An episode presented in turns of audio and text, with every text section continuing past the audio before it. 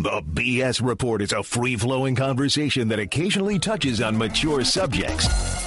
The BS Report. The BS Report with Bill Simmons. Welcome to the BS Report, taping this on a Monday, right before Monday Night Raw, and six days before WrestleMania. You were the guy who created WrestleMania, basically Hulk Hogan. You were the you were the uh, marquee match, and it, I got to say, I was I was single, and I was 15 years old, and WrestleMania one was like one of the highlights of my life up until that point. You and Mr. T against Piper and Orton. Um, did you ever think it would get to the point where it was like WrestleMania pay per views, all that stuff? Did you see that in your head when you came back? Let me let me straighten you out a little bit. I was one of the guys that created. There was another guy named Come Vince, on. Vince Well, but they created for you. that had a lot to do with it. Yeah, I was kind of like, uh, yeah, I, I had I had found something. I'd found a crazy lightning bolt. You know, this Yeah. Hulkamania thing and the timing with saying I was from Venice Beach, California, really from Florida, and the tan, and I, at the time I had a full head of blonde hair and. The All American, you know, just the whole training, the prayers and vitamins gimmick was something I believed in, even though, you know, that was the gimmick. It wasn't the man at the time, but it Yeah. made the man a better person. But as years went along, but I never dreamed that when we did WrestleMania 1 and we had everything on the line and Vince had leveraged everything he owned just to pull the event off, I never dreamed at the time that 31 years later, it would be the premier sports entertainment event generating billions of dollars worldwide with a Yeah. 24 hour network and Hulk Hogan would be named and Hulk Hogan would be known in every single foreign country around the world everywhere. It, Yeah. It's just it was just I never dreamed it would happen. So I started watching wrestling, I'm going to say 79, 80, somewhere in there. And at some point, you showed up as a bad guy. Yeah, and, you were, and you were there for, what, about a year, year and a half. And you had a whole arc with, I think, Andre. Yeah. And uh, But you never won the title, but you were you were the bad guy. But then all of a sudden, Rocky 3 happens. yeah. and it's like, oh my god, Hulk Hogan, he's in Rocky Three. This is amazing, and that was, I think, the best ten minutes of any Rocky movie. The Thunder Lips. I agree. I, It was just an amazing ten minutes. Like if you watch it, it still holds up thirty two years later. yeah, it's it's crazy. I mean, you know, I did uh, start out, start out as a bad guy when I worked for Vince McMahon Senior. It was the WWWF Right. Worldwide Wrestling Federation, three Ws, and I lasted a couple of years.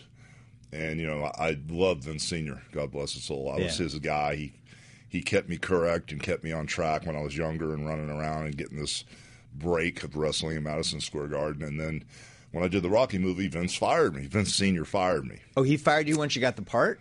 Yeah, well, I told him I was going to do it, and he said, "No, you're not." And then I said, "Yeah," because I watched Rocky one and two, and I was like, "Oh my god, if I could just push a broom in those movies." Yeah, yeah. And when I told him I was going to do it, he goes, "No, you're not." And I didn't realize there was that much tension. But when I told him I was leaving, the mindset back in the day was, if you're a wrestler, you're a wrestler, and you don't do TV and you don't do commercials. And if someone says wrestling's fake, you punch them out and knock them out. Or if they say, "Hey, that was a great show," you knock them out. No lawyers, no cell phones, no cameras, no lawsuits. It was a way, way, way barbaric mindset back in the day, such as the day I wanted to be a wrestler and I told the wrestlers, "Hey, I want to try this." They broke my leg the first day. You know, so it's it's changed and evolved a lot over the years in the last 35 years. But the funny thing is, it would have been the absolute best thing for the WWF for you to be in Rocky Three. The Oh, it promotion was, from it that, was. which I'm surprised Vince is so smart. I'm surprised he didn't see that. Well, no, no. If you fast forward a couple years after the Rocky movie, I When you spent, came back. I spent a lot of time in Japan. Yeah. because I love wrestling in Japan. And then if you fast forward three years, I was wrestling in Minnesota, and I had figured this Hulkamania thing out in Minnesota with AWA and Verne Gagne. So when I got a call from Vince McMahon, it was Vince McMahon's son, Vince, who runs the company now. Yeah. and he had a different vision and he flew to Minnesota to talk to me where I was living, and we talked till five in the morning. He said, "You know, there's never been another guy like you that's had this type of momentum, that has this type of entertainment value, and this type of appeal and charisma, and I want to take you and launch this new brand and this new vision." And Vince actually, in 1983, laid out to me that we're going to go worldwide. It's going to be a global juggernaut. It's going to be a phenomenon. And blah blah. And, and I looked at him like, you know, you know, what's in your water? Give me some, you know. But he had this vision laid out. And when I went back to work, and Vince took over from his dad, that's when the transition happened. So Rocky Two had already happened at that Rocky point. three had or Rocky happened. Three. I'm sorry. Yeah, Rocky yeah. three had already happened, but a lot of the stuff that Vince was doing as he moved along, Vince would just joke, you know, and he would say, "Oh man, my my dad would be rolling over his, in his grave if he knew we were bringing an actor into the ring like Mr. T or Karl Malone or somebody like that." So Vince had this vision, and now his father, I guarantee, is smiling and looking Right, down right. on him and really happy, you know, on how this greatness that Vince has achieved for all of us. So when you went to, I was always fascinated when you went to Japan because you had a lot of success in the WWF for you know a year or so, and then you disappeared. And It was like, where did Hulk Hogan go? And you, meanwhile, you're in Japan. The only way to even know what you're up to was they had those wrestling magazines that were once Yeah. a month. And you'd be like, Hulk Hogan's feuding with this guy or that guy. Didn't you feud with Andre over there too? Yeah. Well, what a lot of people didn't realize is the man that broke my leg the very first day was a guy named Hiro Matsuda.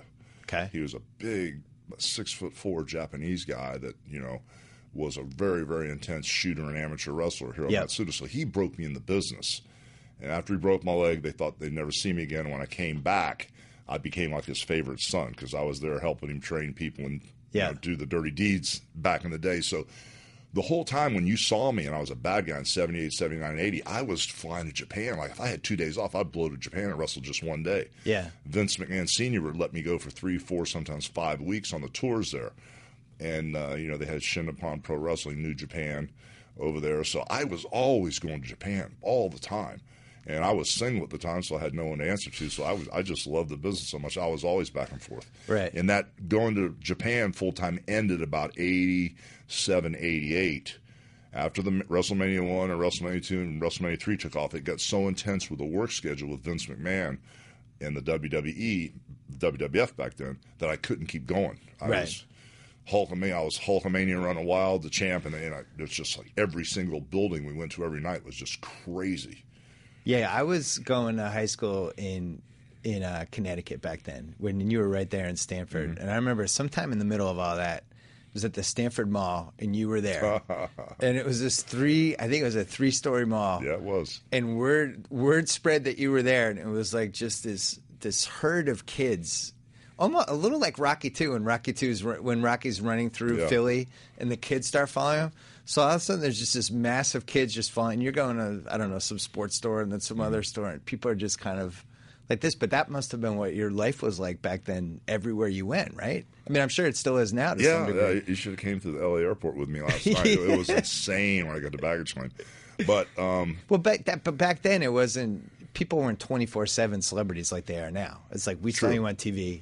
Yeah, To see you outside of my television set or MSG was like, oh my god, there he is. right, right. You know well, I mean? it's it's really actually more intense than ever now because Yeah. of the social media, and WWE has a 24 hour network now that it kind of like gave me another lightning bolt to ride on. I mean, when I was the champion, you know, there was only one vehicle, just TV. Yeah. But now Saturdays. these kids are going on YouTube and watching me slam the giant. They're watching WrestleMania one. They're get, going back and watching all my matches in Japan where I would really get down and wrestle the way they taught me to wrestle. There was Yeah, no yeah. ear stuff and tearing the shirt. It was actually the heavy duty wrestling in Japan.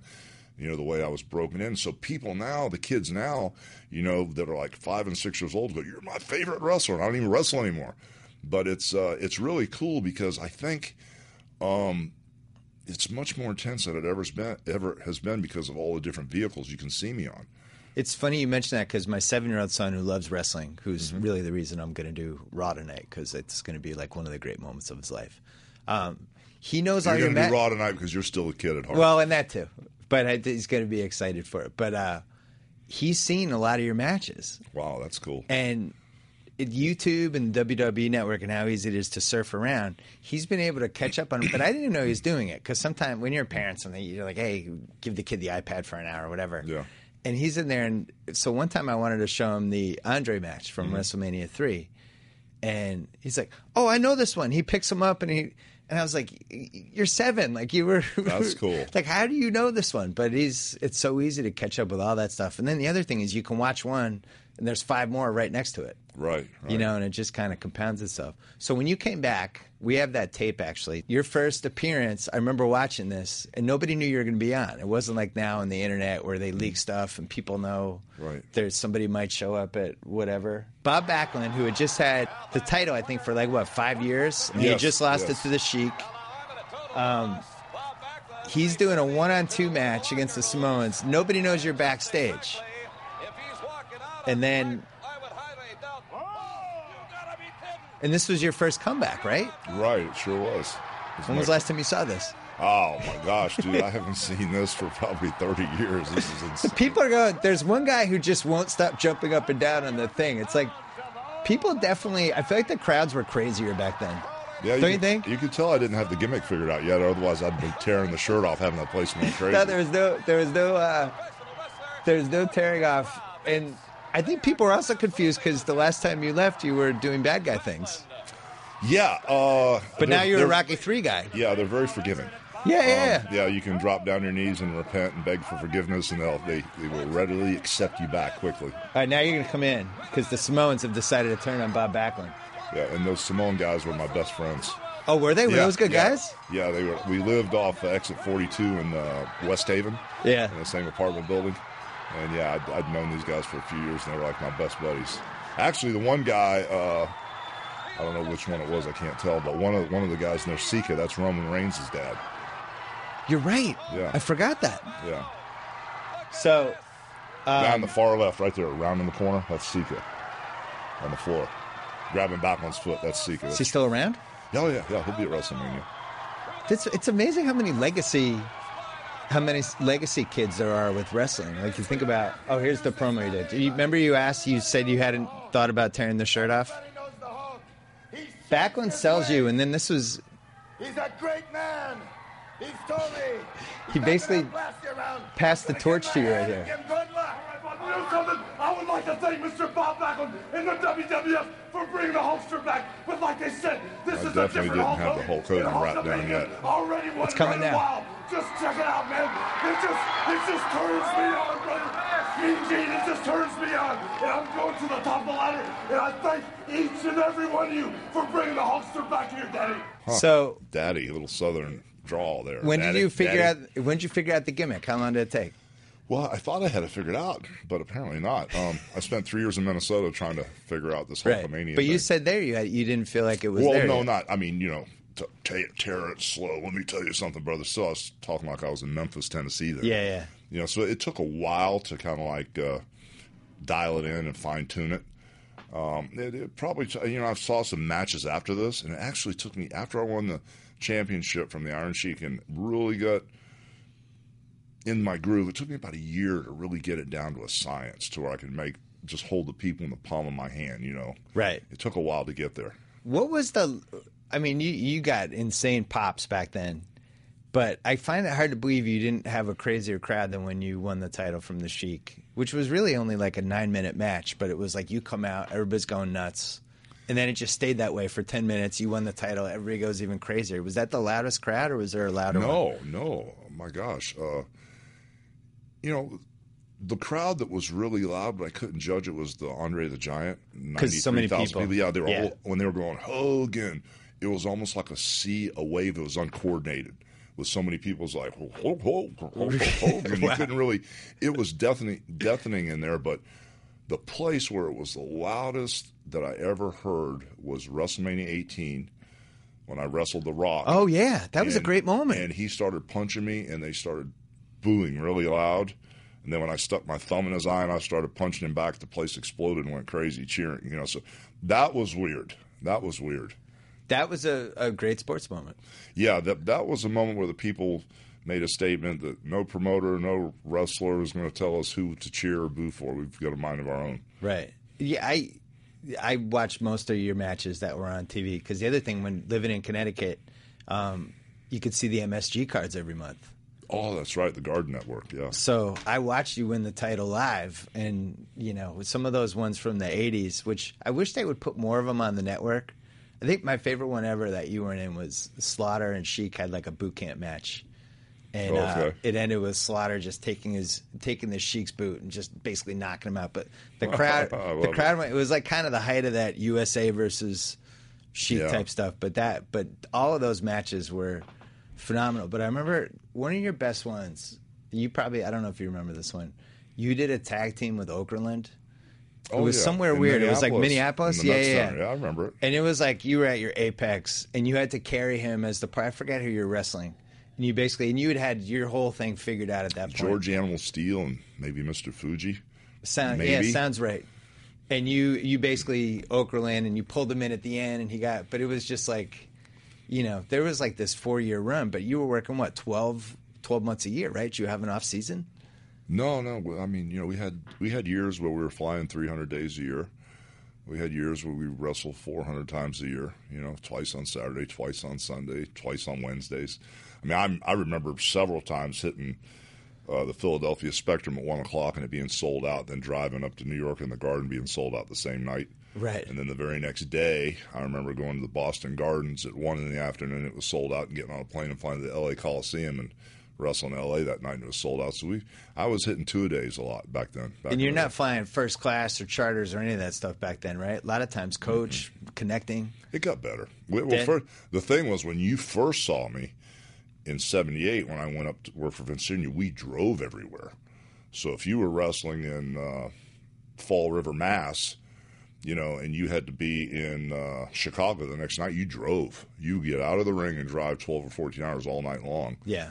You know, I mean, so it, you know, a couple Samoans in the car, you know, four or five 300 pound guys, and, you know, 1,000, 1,500 miles to drive, and you just got it done. Right. I remember Hacksaw got arrested once with, I think, the Sheik. Yeah. They were feuding, but they were in the car together. Yeah. And it was like, all right, this is weird, but maybe there's maybe he saw him on the road and had to give him a ride. Like you're trying to justify, like for whatever reason they were hanging Yeah. out as buddies. But yeah, Yeah, that but I- was that was a that was a cardinal. Uh oh, should, shouldn't have done that. who was your closest? Like in the '80s, who was your who were your people? Who were your who was your entourage? Who were you Oh hanging with? man, I was you know it's just like I had a, a friend named Brutus Beefcake that Oh, yeah. I grew up with. His The barber. His his uh, sister went to high school with me. Brutus was a couple years behind. So whenever So we- that's why you always looked out for him. Yeah, him so you know, whenever we'd leave for the beach on Saturday, Brutus was the younger guy. We'd say, "Hey, we're leaving at ten in the morning." We'd leave at eight. We'd Right. always leave him behind. Then he grew up and he got a little bit older, and he was cool. We started working out, and I hung out with Brutus, and then probably Brutus went different ways. He wrestled in Yeah. Portland and diff- uh, for Bill Watts in uh, Oklahoma. But the guy in the '80s that I really spent most of my time with was Randy Savage yeah, and for some reason him and I clicked. He lived probably two minutes away from my house in Clearwater. Um, we did everything together. So we had 15, 16, maybe, I don't know, could have been 18, no, not 18, probably 15 or 16 years were because of the, the WWE and our schedules. I mean, we were together constantly, you know, and working out and Yeah, yeah. riding motorcycles on boats and just jet skis whenever we were together. So it was, I got to know Randy very well. What what was his normal voice like? Just like this, brother you Hogan, you got lust in your eyes for Elizabeth. Ooh, yeah. Yeah. Just like that, always. That was him. You know, we might have th- we might have that Randy Savage clip. Actually, I might have queued that one up. Can you show that one? Because this is one of my favorite wrestling moments of all time. And also, I think both of you guys. I think oh, Savage man. at least. You wouldn't be in that spot right now. You understand that? So this is you guys were the Mega Powers and it fell Why apart. Did you leave me? What is wrong with you? What is wrong with you? What is getting knocked her down, man? I know it's an accident. Hey, listen, let me tell you, let me tell you something about Hulkamania. Let me tell you something about Hulkamania. This is a good end one. Macho Man, this is talking to you. You're wrong, man. You're, wrong. No, you're way out of line. No, you're on. You're out of line. And let me tell you why you're out of line. You got jealous eyes right there. Right? Jealous Remember eyes that was great. Jealous eyes. Because you're a former champion. Hulkamania is just not in the win. I was carrying you. I'm not number three in the Mega Powers. I'm number one. You guys got me in the back. It's a great You're end. way out of line, man. Hold on, hold on. Wait a minute. Hold on. No, just slow down, man. Hold on. Slow down. Wait a minute. No, you're way out of line. And you guys set this up for like eight months. asked me for a title shot. You know why? You know why, Elizabeth? Because you can't beat me. You're wrong. No, you can't. Man, don't touch me. You can't beat me. No, you didn't come at me like a man. You're jealous because I'm the World Wrestling Federation champion now, and I'm going to be a long time from. My heart's pounding just like it did 25 years ago. I'm going to tell you what you're wrong about more than anything else. No, I'm going to tell you what you're wrong about more than anything else. I can take anything, but I'm going to tell you something right now. Those eyes right there, those eyes Jealous eyes. You understand that? You got my face. You got love for Elizabeth right there. And I'm gonna tell you, it makes me sick. I can't even stand to look I, at I don't think he was totally wrong the way the, the way some of the matches went. Man, man, for a belt, I would beat you one, two, three. That would be okay. Listen, You lust for try Elizabeth. and talk some I'm sense going into this guy, Oh, man. man. Try and talk some sense to him. Oh, oh, oh, oh, big time. Was this your first hospital match? I don't know what happened from here. This is crazy. So you haven't seen this in a while. No, dude, I haven't seen any of this for a long time. Oh, this is great. I'm so glad we have this. the madness is all about? Uh oh. Oh no. Oh, God. Crown and killer. What are you doing, man? What are you Brutus, he came to save you. Someone get him out of here. Get him out of here. So, Wow. Wow, that's strong. some Wow. incredible Macho Man performance. Yeah, he's unbelievable. The thing was, he was that intense in everything he did, whether it was working out or riding jet skis or that was him, man. And that's what I dug about him because, you know, and not just being the guy trying to make the money, but let's talk business first. You want to make some money with somebody? He's the guy. Yeah. Because he lived that gimmick. I mean, 24 hours a day. There was none of this stuff where, okay, I'm Doink the Clown during the day, then at night I'm Terry Bollea, and Yeah, or yeah. I'm or I'm you know Brutus Beefcake during the day, and then at night I'm Eddie Leslie, or during the day I carry a snake around, but then at night you know I don't. He was the Macho Man. Yeah. You know, 24 hours a day, and there were no holes in his boat, man. He, he drew nothing but money, and he in in ring performer. He was there. I mean, it's like saying, what can I depend on every single moment of the day? You know that you know my heart's going to be pounding. I'm going to breathe air, and that Randy's going to be Randy. You didn't have to worry about it. Randy was going to be Randy, and he was intense. And they had, I mean, this was a recurring storyline for you, right? During the mid 80s, where you had the guy you were friends with and he turned on you. Like, everyone, the Paul Orndorff angle was great. Yeah, He was, I think, the first one where you, you know, Pal- you were buddies. Pal, driver was a little snug. I'll say that. oh, it was a little a little close. snug. Yeah, Uh oh. that was a close one. Um, Where somebody got jealous of you. They were buddies with you, but they started to resent you, and you didn't see it yet. But everyone else saw it, and it would lead to something. But it was so pure because it was, was so simple. You didn't have to go into weeks and weeks and weeks of painting some crooked line picture. Yeah. I mean, it was just so easy and it worked so well. I mean, it all had to do with, and I don't mean this to sound pompous at all, but it, it, it takes two to tango. And when you have two guys that are over, Yeah, yeah. you know, I could go in the ring and just point at you like Randy pointed at me and the building would erupt. Right. I can go in the ring and point at a guy, and if nothing happens, I'm going, oh man, we're in for a long night. Or if I tell a wrestler, kick me when the bell rings, instead of locking up, and they kick me in the gut and get some heat, which means start beating on me. If I can hear that building rumble, Yeah. we're going to tear this place down. If I tell somebody to kick me in the gut and start pounding on me, and it sounds like a funeral, we're in trouble.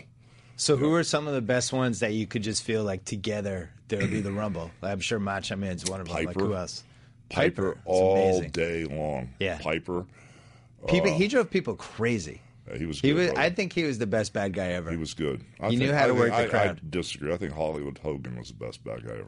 Ah, you're not a bad guy. You don't count. Yeah, but I did some evil stuff. I If know you did. If you look back at some of that NWO stuff, I was an evil man. I was evil.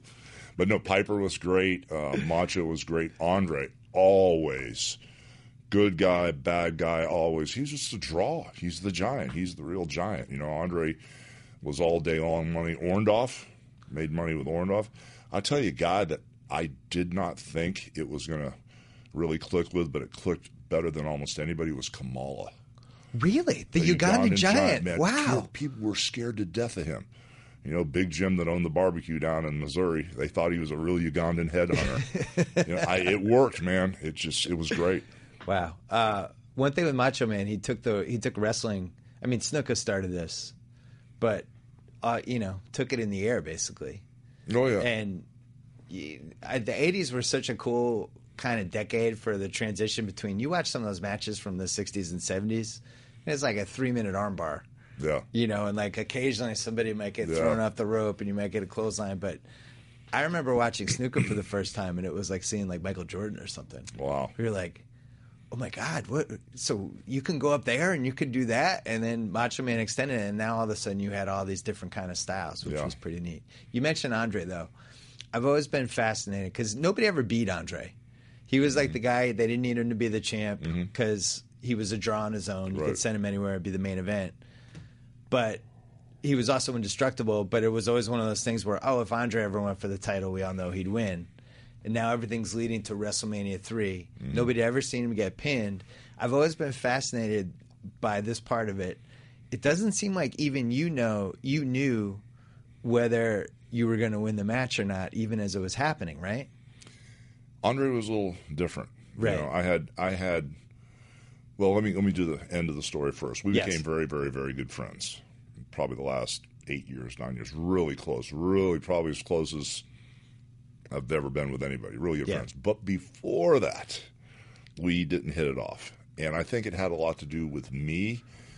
And I don't want to say anything bad about Andre, but I think maybe he was kind of jealous because there were no big guys He had the and John monopoly. Studd, John, yeah. John Studd, he used to beat the dog poo out of John Studd. And all of a sudden, here comes this young, dumb, blonde haired guy from Venice Beach. And I actually wanted to be as big as Andre. I was nuts, man. I thought, you know, I'll weigh 300, then I'll weigh 350, and then I'll be as big as Andre. And I'll be so big that if somebody beats me, it won't be believable. I was crazy. You Yeah. know, I was like, I was such a huge wrestling fan growing up and just loved the business so much that I wanted to be Andre was my hero. Yeah. But I think I came on so strong that he was looking at me like I think his mindset was I need to take this kid who loves the wrestling business and teach him a lesson. You were on his corner. What's that? You were on his corner. Well, no, I think bit. he needed. I think I don't think it was mean spirited, but I think he needed to put me in my place. I'm just thinking like he would, and I think he. So how kinda- did he do that? How did he put you I think he your needed to put me in my place, and if I really was who I said I was, and I love this business, I was going to have to prove it to him because. Oh, late seventies, eighties, when I used to wrestle Andre, if I was pulling up the Philadelphia Spectrum, I'd pull my car over and I'd get sick, you know, before I'd pull up to the building. I was so nervous, you know, because I knew when I got in that ring, he was going to beat the crap out of me. I mean, you can say whatever you want about sports entertainment nowadays. Back then, when Andre didn't like me, he beat the crap out of me in the ring. And so I went through a bunch of that stuff with him for a lot of years. And even though I acted like I was happy and hey, boss, how you doing? And I was excited to see, I was just, it wasn't fun. And then, So the karate chops are really a karate and chop. when he jumps up and sits on your chest, you know, and he's six, seven hundred pounds, depending on his health. You know, Yeah, yeah. he was never five hundred pounds. He was never the five hundred pound Andre the Giant. We we weighed him at Detroit at Detroit at the airport before WrestleMania three. He was like six fifty something. You know, so I mean, it's kind of like Six fifty? yeah, he was big. I don't know if he was, you know, he just had back surgery and he was Yeah. heavy and he went, his weight varied, you know, it'd be like you gaining 20 or 30 pounds. Yeah, Yeah, yeah. Andre Ray gain 100. It's no big deal. But, and then I, then I think we went to Japan so many times together and we Yeah. were always in Japan together. And he saw me hustle in Japan. I think in Japan, I finally earned his respect because I would go out there and we were the gaijins, we were the Americans. And it was a different attitude back then. It wasn't, hey man, you know, we're going to Japan, let's have fun, we're all friends. We went to Japan, it was like the Americans versus the Japanese. It was intense over there.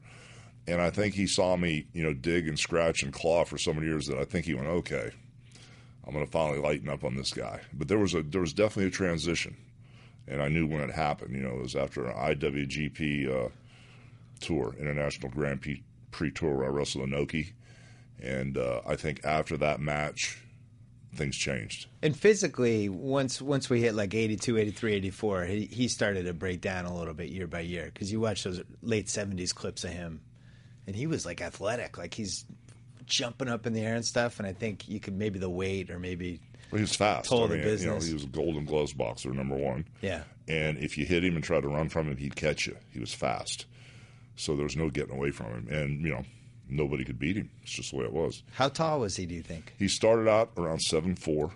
Oh, so he really was seven Yeah, four. when I first met him, when I was a wrestling fan. he was seven four. Yeah, I think back 1976 or 70, 75 when I first met him as a fan. Yeah. He was around seven four, and then I think because of his back and his weight and his age, I think you know he started slumping a little bit. So I think he's around seven one. But you had never pinned him before WrestleMania three, had you? No, no, Nobody had pinned him. no, Never happened. no. Would- It was too unrealistic even for wrestling. Yeah, it wouldn't wouldn't be believable. So you go into WrestleMania three, his body's breaking down, and they tell him, or they tell they tell Andre, look, you know, we we want you to put Hulk over on this one. Um, can you do it? what's his reaction? I don't know if the conversation went like that. What do you, how do you think it went? Well, I know Vince McMahon came to my hotel room the night before to talk to me about the match. Yeah. and asked me what I saw for the match. And I said, well, you know, not knowing what's going to happen at the end, I think this is classic David versus Goliath, you know, that I fight and fight and fight, and he keeps beating me down and beating me down until there gets, gets a spot where I get one up on him and, you know, I make this crazy Hulkamania comeback. So Vince listened to me. We talked and talked, and he goes, I'm going to go over and talk to Andre. So, you know, nervous wreck, nervous wreck. And I knew Andre wasn't feeling great, you know, because of the back surgery stuff. And, and uh, the next day, you know, of course, we had to get to the Silverdome like at noon, sit there all day 80,000 people, long. yeah. And I kept Vin- asking Vince, goes, hey, Vince kept saying, you're going to be okay. Things are going to be okay. And uh, never really knew, you know, because I went and sat in Andre's dressing room. And uh, I So said, you just never had a. So what happens if he kicks out? Then you just get no, DQ'd. he's, then he's going to beat you however he wants to beat you. Beat Right. you at any moment whenever he wants to. Yeah. You know, what are you going to do about it? Right. So, you know, I went to his dressing room. Oh, sit down, boss. I sat with him. I could tell, you know, he was, had a heavy heart. He was not feeling great. And we sat and we talked. And every time I'd say something to Andre, hey, Andre, how do you want to start the match up? Don't worry. Okay, brother. You know, then I'd sit and talk for a while. An hour ago, I'd say, hey, Andre, you know, what do you think about maybe you put the foot up and I duck it? Don't worry. You know, and so got to the point, Andre, you know, what do you think? Thumbs up, thumbs down? What do you think? Was don't worry. I was like, oh my God. You know, so it was it was a different experience, you know, because I've never been in that situation before. Right. You know, but it was cool. He was so kind and so generous, and you know, believe me, if he didn't want to get slammed, he wouldn't have gotten slammed. We had that clip. Let's show it. Look, you're horrible, man. You got everything. Well, of course we're gonna have this. Yeah. Um, And he almost pinned you at the beginning of this match. We should mention. Yeah, Actually, yeah. It seemed like the ref almost did it, or uh, wave three. So you got eighty thousand people right now going Uh, crazy. Let me correct you. It was ninety-four thousand. Ninety-four thousand people, and now you have to pick him up, and you're saying he weighed six hundred pounds. I yeah, he was over. Did you think you could do it? I didn't know. Oh, I didn't get him the way I wanted to get him. You know, there's picking him up here, and then there's the launch position up Right, here. right. I kind of got him here and turned him this way. It's still amazing. Yeah. See, I turned him there. I, oh. I, should have got him way up here. Right. But what happened was when I got him up to turn him, Too much weight. I, I tore my biceps like here. See those? Oh, you, oh, you see it. You tore your bicep when you picked him up. You see, you see these holes here? Yeah, See that hole? yeah. And there's one over here. I tore my biceps picking him up. And uh, it's just nowadays you get cut and put in a sling for six months, you know, but I split the next day and went to Japan for like eight or nine days and wrestled. But, you know, it's just, it was just the way it was back then. Do Pete? Have you ever t- said that you tore your biceps on that move? Yeah. Ah, I didn't know that one. That's Yeah. incredible. Yeah. Do you don't you think Andre would be an unbelievable two hour documentary? I've always wanted to do a thirty for thirty on him. It seems like everybody has one awesome Andre story. Yeah. It would be great, man. It would be great. I've spent a lot of time. I, I get a lot of awesome Andre stories. Everybody who ever crossed paths with Andre probably has three great stories Yeah. about Andre, which is what you need in a documentary. You need Yeah. people telling full stories, all that. So you got you got a little worn down, I'm guessing, from wrestling 400 times a year. Late 80s roll around, you start phasing back a little. You make a movie. Like, what, how long did you think you were going to be able to keep wrestling at that level? Uh, well, you know the whole Vince had Vince had a different mindset than his dad. The first movie I ever made, Vince funded. No, Holds holds Barred. barred. Yeah, I might have seen it a couple times. So actually, Vince and I, he came down to, to Florida, and I had I actually was living on Redington Beach at the time, not Clearwater, and like a block down there was a Hilton hotel. So at the time, my wife Linda, I said, you know, Vince and I are going to go spend some time together doing some business. So we checked into a hotel room, and we spent three days. We wrote No Holds Barred in three days. We wrote the whole movie. And then we hired, you know, him and I didn't know anything about Hollywood and movies at the time, so we hired a scriptwriter to clean it up. Who not only did he clean it up, he took credit for writing the movie. Ooh, But Vince and I sat there and wrote this movie. That's your first first uh, taste of how Yeah. Hollywood actually works. Yeah. Yeah, and so once No Holds Barred played out, you know, made it for practically a couple million bucks, and it generated uh, a ton of money overseas. And you know, it didn't. We didn't have the DVD things back in the day. It was the VHS stuff. But it still, it still played for a couple of weeks through in the theaters domestically, and then it did really well internationally. You know, because of the wrestling that's piped in everywhere internationally. And that kind of led New Line Cinema to approach uh, Vince McMahon and myself, and we did a couple other movies, Mr. Nanny and Yep. and uh, Suburban Commando with New Line Cinema. At the time, New Line Cinema was just starting, Yeah, it and those three movies, those three movies, kind of put New Line Cinema on the map. You know, so then different things came along. You know, um, TV series, uh, Thunder in Paradise, and different movie parts and cameos. You know, I don't know if I did 17 or 18 or 19, 20 different movies, cameos, Yeah. Gremlins, and Spy Hard, and all these different movies. I had little cameos in, you know, and um, did a couple of movies for uh, TNT, Yep. uh, whatever they were. Uh, Navy SEAL movies, Assault on Devil's Island. So it was just always something. And you were able to scale back on all the wrestling you were doing, I'm sure. Yeah, As you got well- older. Yeah, well, you know what I didn't realize was like towards the end of the '80s, and Vince and I never had a conversation. He pretty much in his mindset had got all the blood he could get out of the turnip. He thought that this whole Hulkamania thing was kind of like, you know, winding down. Which you know there was about seven or eight, nine years of some, or actually more than that if you go back to the beginning with his dad of this Hulk Hogan persona Yeah. And it's not supposed to last for decades after decades after decades after decades. There's supposed to be a new decades of superstars come along and replace us. Well, in the '90s, that didn't happen. You know, Vince and I. You must have secretly enjoyed that. Because Yeah. they did they did try yeah, to Yeah, I did. they did try to. I did. Okay, I did. I finally admit it. But the thing was. they was, did bring a couple dudes out there. I mean Ultimate Warrior was different than you, but was the same sort of runs and the has a lot of well, energy Lex all that Luger. stuff. Lex Luger was supposed to be the new Hulk Hogan. that didn't work out. No, but uh, I don't know why I wasn't there. But you know, Vince and I had. a I few- have some ideas. no, I, I, I'm not touching that one. All right, I won't touch it either. But anyway, you know, Vince and I decided to part ways, and then when I went to work for Ted Turner, I wanted to do the the bad guy thing. I went in there as Hulk Hogan. So that was the whole master plan. No, not really. I, got, I went in there as the red and yellow Hulk Hogan to put Turner on the map, wrestling Flair. You know, and Mr. T and Shaq there the first night I won the belt from Flair. Yeah. And then right about a year and a half into this thing, the tearing the shirt and the leg drop started getting old for the fans, and they started, uh, you know, not responding the way. So, you know, uh, I ended up turning into Hollywood Hulk Hogan. and It just rejuvenated my whole career. I was on fire again. I mean, just crazy. So then I got another nine or ten year stretch out of that thing, you know. But Can we we have that video? Can we see it? I was prepared for this part of the conversation. too conversation. much. And then there was one. Oh, yeah. And it was Sting, and he didn't look too good. All right, so here we go. So at this point, This is what Heenan says. Hogan is in the building. You damn right Listen, he is. Heenan. Go get him, are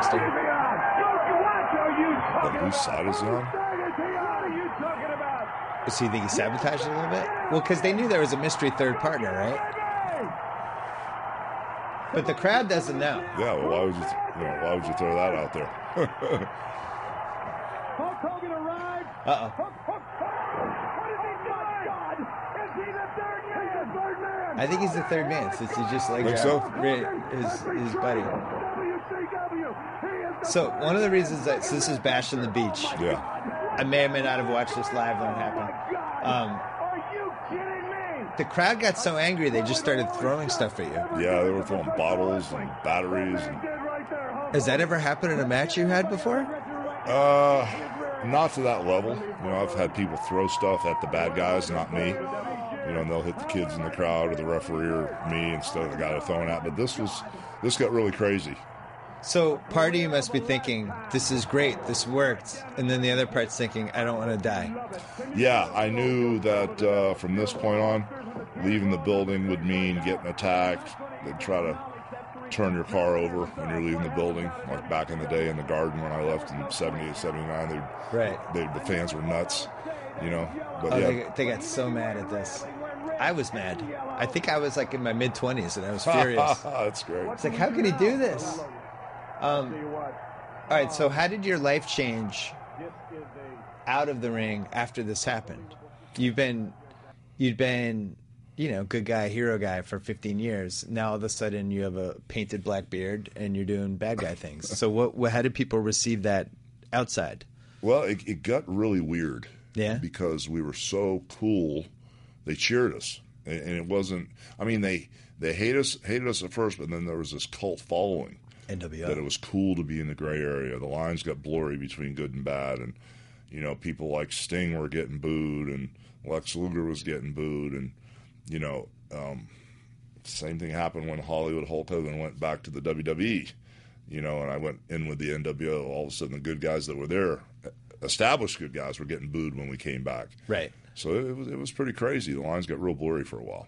That's my favorite subplot in wrestling when the bad guy becomes so much fun that actually the crowd kind of gravitates toward him, and even the crowd kind of turns evil. Because that happened for Piper too, and some Yeah. and some people in the '80s. Well, I but- don't, I don't know if you've really taken a good listen to WrestleMania 18, but watch that match with me and The Rock and actually listen what's going on with the crowd. and it flips. I remember when it happened. I haven't seen it in a while though. was intense So they flipped on the rock. Big time. Is that that's like the best thing you could do as a wrestler, right? But you he was can cool. turn the crowd. But he was cool because he was in the ring with me, and you know, old school. He's old school. He's third generation yeah, in his blood, he knows. and the bad guy always leads. The heel. I don't know what they do now, but now back when I wrestled, the bad guy always led the match because it was up to you to keep the momentum and feel the crowd. You know, and it's a it's an art form. You know that you have to listen with your heart and your ears. So when things flipped, you know, um, I said, "Settle down, brother. Let me just slow this dance down a little bit." So once again, I reached up and gaffed him in the eye with the old thumb in the eyeball or whatever I did. I don't Yeah. know. And I started chopping meat. And the more I chopped meat, the more they started cheering. I'm going, "Oh, shit. oops!" No, you can swear can on this. that. No, it's great. I said, "Oh man, this ain't working." Yeah, So we just kind of got it back to a back and forth thing. And we kind of were feeling out his fans and my fans. And finally, we got it on track to where it was 50 50 because it was just so one sided for the first five or six minutes. that sounds like this was your favorite match. Uh, it's not my favorite match, but it's, it's, it's, we're talking about people cheering the bad guy. Yeah, You know, I'm torn between that match and the one with Andre. The one with Andre is, if I had to say, what's the one match, if you could only have one match in your life, what would it be? It'd be Andre the Giant. There's no doubt in my life. If I could wrestle one match and never wrestle again, it'd be Andre. So WrestleMania 18 is your favorite match where you didn't tear both of your biceps at the end of it. yeah. Yeah, the uh-huh. thing was that WrestleMania 18, I was in there with two broken ribs, which was ridiculously stupid. You know, Jeez. because I don't know if you know, the, and when I'm shaking Rock's hand, I'm holding my ribs, you know, really bad. And then when you rock bottomed me a couple times, I was holding my ribs, but I had had a uh, like a warm up match because I hadn't been in the ring for a while. Yeah. And so I told Vince, you know, I need to wrestle a couple times before WrestleMania 18. So Vince booked me in Tampa, you know, Yeah. 20 minutes from my house at the University of South Florida, the Sun Dome, and I was wrestling Rikishi. Yeah. And so I was, I had Rikishi in the corner, you know, and was doing the Hollywood Hogan thing, beating him up a little bit. And uh, I said, when I go to turnbuckle you, reverse it, I'll hit, and then charge me, squash me. So, you know, I was in the ring having fun. So when, when I went to throw him into the turnbuckle, he reversed. I hit the buckle, and now he's coming wide open to squash me. So when I hit the buckle, I kind of like forgot that I told him to squash me. I looked over at my kids, Nick and Brooke were in the front. Went, hey guys, what's up? Thumbs up, and wham, I got whacked. And I, I wasn't like flexed. Yeah, yeah. And Rikishi whacked me. It wasn't his fault, but two of my ribs got a little crack, and man, that hurts. And so two weeks before WrestleMania, I'm going, how am I going to get through this? How am I going to get through this? But you do. Hmm. Well, we'll do this again. I have more questions. Okay. You'll come back, right? Yeah. This was fun. Yeah, I love sitting here. We had cool. clips. We talked about That's stuff. awesome. Yeah, Plus, have, you know what you're talking about. I have. Well, I I had a lot more stuff to ask you, but No, it's not like you just no, I jumped on the team yesterday. You actually know what you're talking about. You know more Yeah. about this wrestling than most guys I talk to. I to. do. I was there for. I was there for the majority of your career, of your That's awesome. the first stint, and then the, I had an illegal cable box during the Monday Night Wars during all the pay per views. So I Would saw you have the card, the illegal card? A guy named Big Al got it for us. We Oh, paid him like five hundred dollars. So I saw every WCW, WWF, and ECW pay per view from like ninety five through zero zero. Now for nine, nine now for great. nine ninety nine, brother. I know. You can see them all again. Well, they, do people understand that they could just get the channel, the WWE Network, and it's the cost of two pay per views. I don't mean to sound like I, I work for WWE because I don't, but I I, don't know that- if people understand the math. I think they're starting to figure it out. Like, don't pay for twelve pay per views; just get the channel. Yeah. It's not rocket science. It's All right, good- please come good. back. Thank you, brother. This We'll- was fun. We'll be with you tonight. Yeah, I will. I will see you tonight. Okay. Hopefully, uh, And good luck. Hopefully, by the time people don't hear this, JBL won't have uh, clotheslined me through the And be, Spanish be careful. table. Be careful out there Be careful out there. because sometimes Yeah.